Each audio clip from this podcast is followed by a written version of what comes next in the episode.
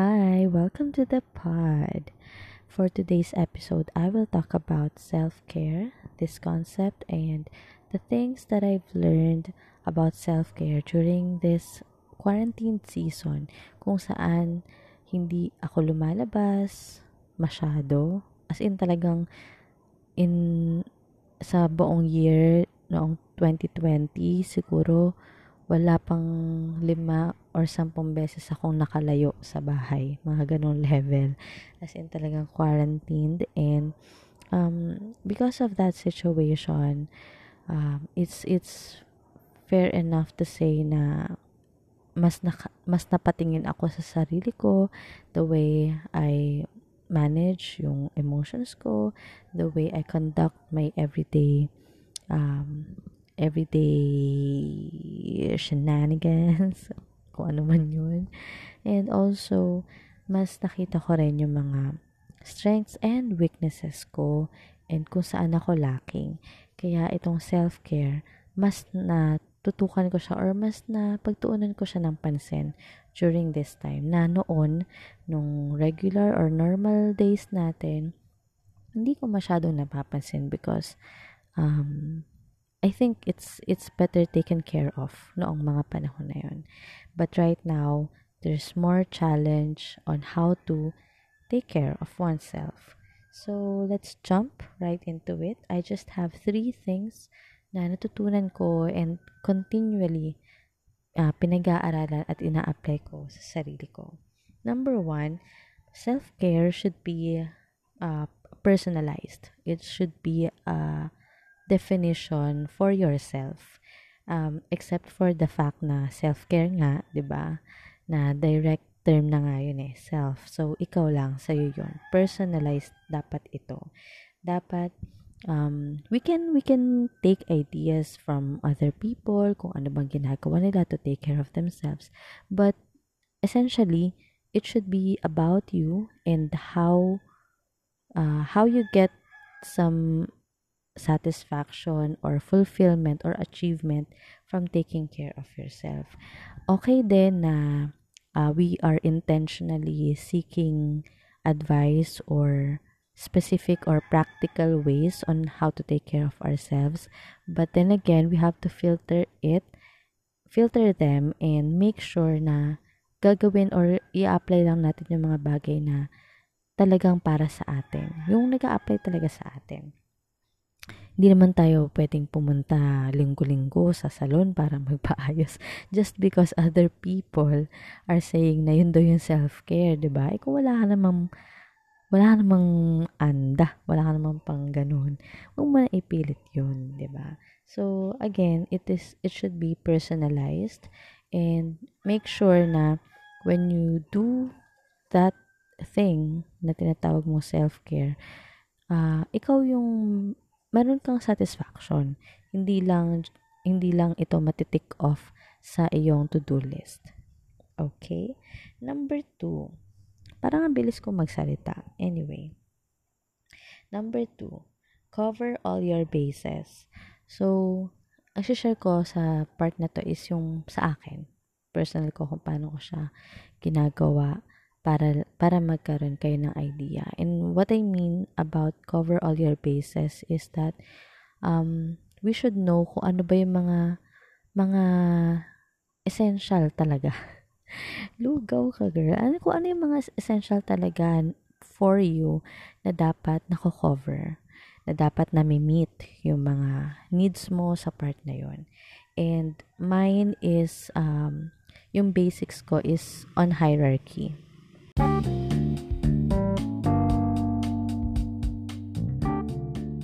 Faith, marriage, motherhood. I talk about these in this podcast, and if you'd like to include me as your virtual talking friend, follow me here on Spotify. I'm your millennial mama in the PH. Hi, and welcome.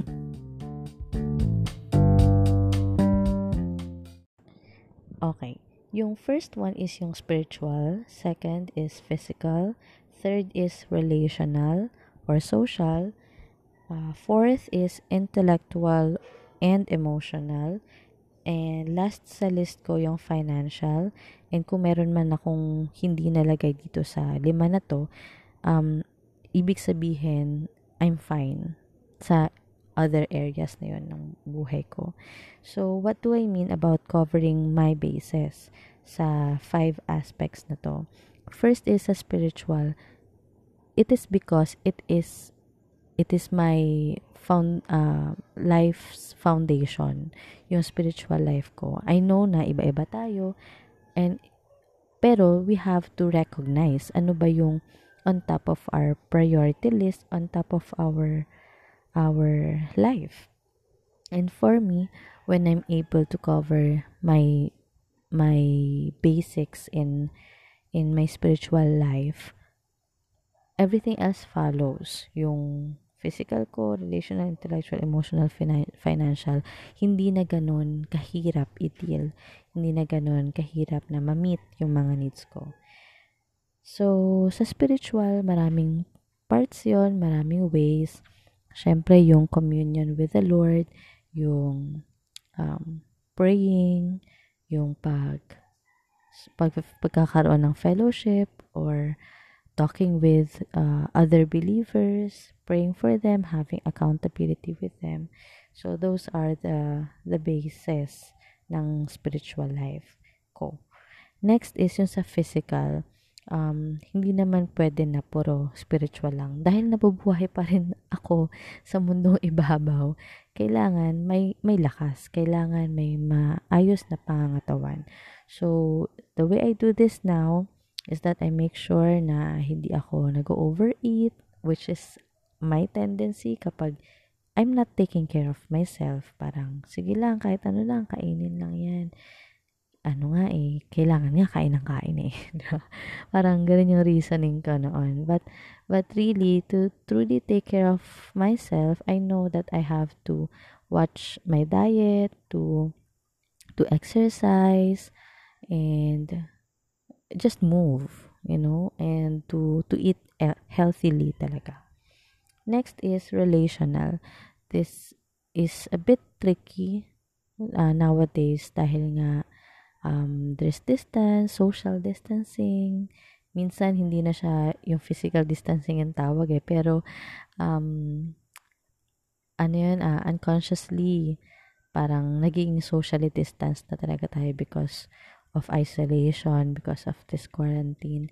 And, to to take care of myself sa aspect na to, I, I, I still make sure na meron ako nakakausap bukod sa asawa ko, And bukod kay la mama na pumupunta dito sa bahay, um, I make sure na meron akong chinachat kahit hindi ano, kahit hindi ko sila tinatawagan or vini-video call. I make sure that there's someone na kukumustahin ko and it doesn't have to be reciprocated but I know that when I'm trying my best to communicate with other people, it's it's somehow a way for me to take care of of my relationships with them. So that's my way of protecting or taking care of my social life or relationships. Next one is intellectual. Intellectual naman, um, of course, I have work. So, praise God dahil nagagamit pa rin yung utak. At um, aside from that, I, I still read books. I still uh, consume entertainment with uh, something na may makukuha pa rin ako. Um, of course, there are days na gusto ko lang talaga manood just for the sake na manood to be entertained. But y- kahit yung mga fina-follow ko sa social media platforms, pinipili ko na rin talaga to to not just waste my time of of watching them nang wala lang para matawa lang, uh, I follow people na meron akong makukuha, meron akong magigain. Kumbaga, kailangan ma-ROI naman yung time na binibigay ko in watching them or listening to them. Next is emotional. Uh, pinagsama ko yung intellectual and emotional because I think they do come hand in hand kasi kapag um, they work together eh. Kasi kapag meron kang sapat na intellect uh, sa isang bagay, sa ibang aspect, mas makokontrol mo emotion mo towards towards those things na involved on. And also, kapag kaya mo ding ma-manage yung emotions mo, then you can actually um, gain intel- intellect or any knowledge from other people. So, pinagsama ko sila. And the way I take care of my emotions, syempre, yun nga, um, what, what I learn or what I hear na tama at pwede ko magamit, I try to apply them. And if my if my emotions uh, win, uh, I st- I do give in. Uh, hindi ko in, hindi ko naman sobrang ni-limit yung sarili ko na na naiinis ako to the point na naiinis ako or nagigilty ako kapag kapag nauna yung yung emotions ko most of the time nare-recognize ko na na ah hindi pa pala ako ganoon ka patient sa ganong part sa ganitong situation um, I try to learn. I try to learn from those emotions. And hope, hoping next time na mas ma-regulate ko na emotion na yun. So, that's it. When it comes to emotions, mas maluwag lang ako. That's how I take care of myself. Parang, it's, it's safe. Whatever is my emotion, okay lang. Parang, I, I give myself the, the opportunity to to let my humanity, yung pagiging tao ko na mag-take over. Because if I don't, wala, hindi ko, wala akong matututunan. And sa last, last sa list ko is yung sa financial. Um, for some people, maybe ito yung nasa unahan nila. But for me, it's in the last of, of the list because uh, I praise God na hindi naman kami sobrang uh, nakakapos and the way I care for myself talaga financially is to take care of my tithes and offering. yun, pag na-cover ko na yung base na yun, parang okay na ako. I know that I am secured and all other things, yung emergency fund, yung mga ipon, okay na yun. Parang if if there's something na sobra, itatabi. Pero pero may goal din, pero there's no pressure talaga. As in, kung magastos, okay lang. Kasi okay naman ako sa pag-tithes and offering ko. And I'm hoping na sa mga susunod talaga okay pa din. It's always a challenge, but it's also a joy. It's more more than more of a joy than a challenge.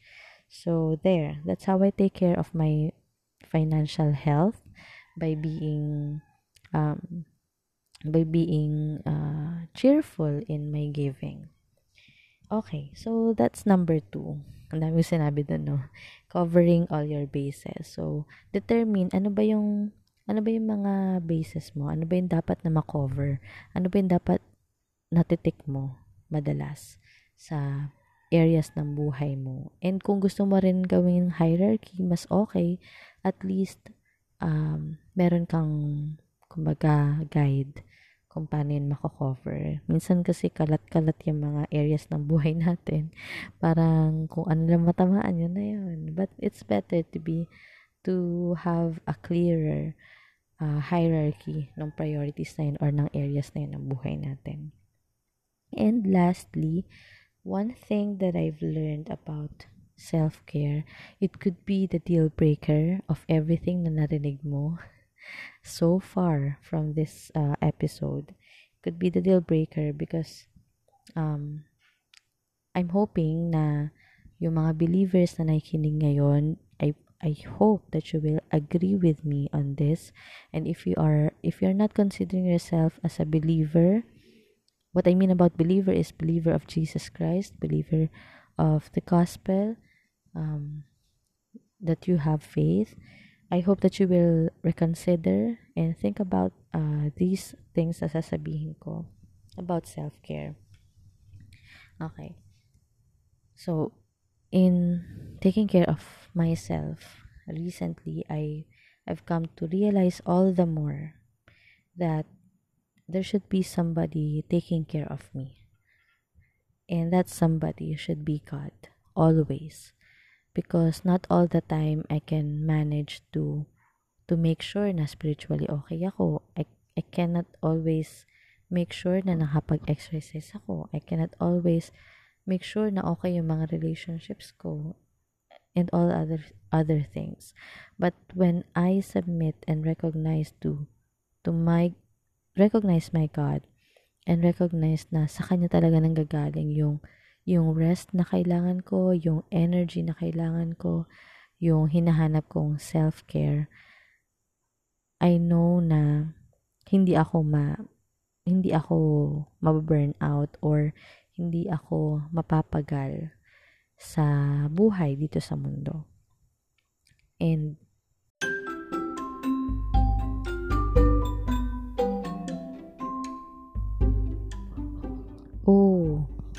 wait lang. Nagustuhan mo ba yung mga narinig mo? May nakuha ka ba? May natutunan ka ba? At feel na feel mo bang manlibre ngayon? Pwede mo akong ilibre. Meron na akong Libre Moco account.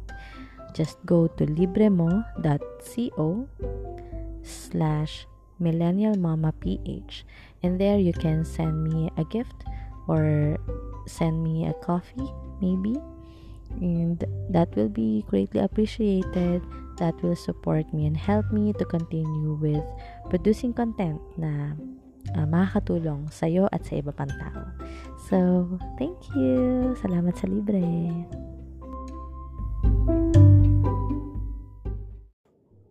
Ibig sabihin ba, yung first two na sinabi ko, pinagsasabi ko sa sa podcast na to, sa episode na to ay wala lang. Kasi after all, si Lord pala dapat yung nagkikare sa atin. Well, um, partly, yun na nga yun.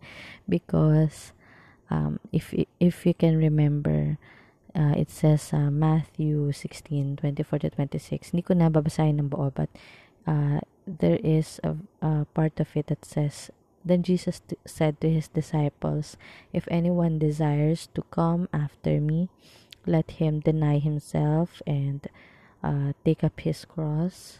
Yan. Yung, yung part na yon na, um, if, if, again, kung believer ka, katulad ko, you know what I'm talking about. And, contradicting siya somehow. Dahil nga, gusto, uh, self-care, yung idea ng self-care, gusto ko i-apply sa sarili ko para naman maalagaan ko yung sarili ko. But, sinasabi na scriptures, deny yourself.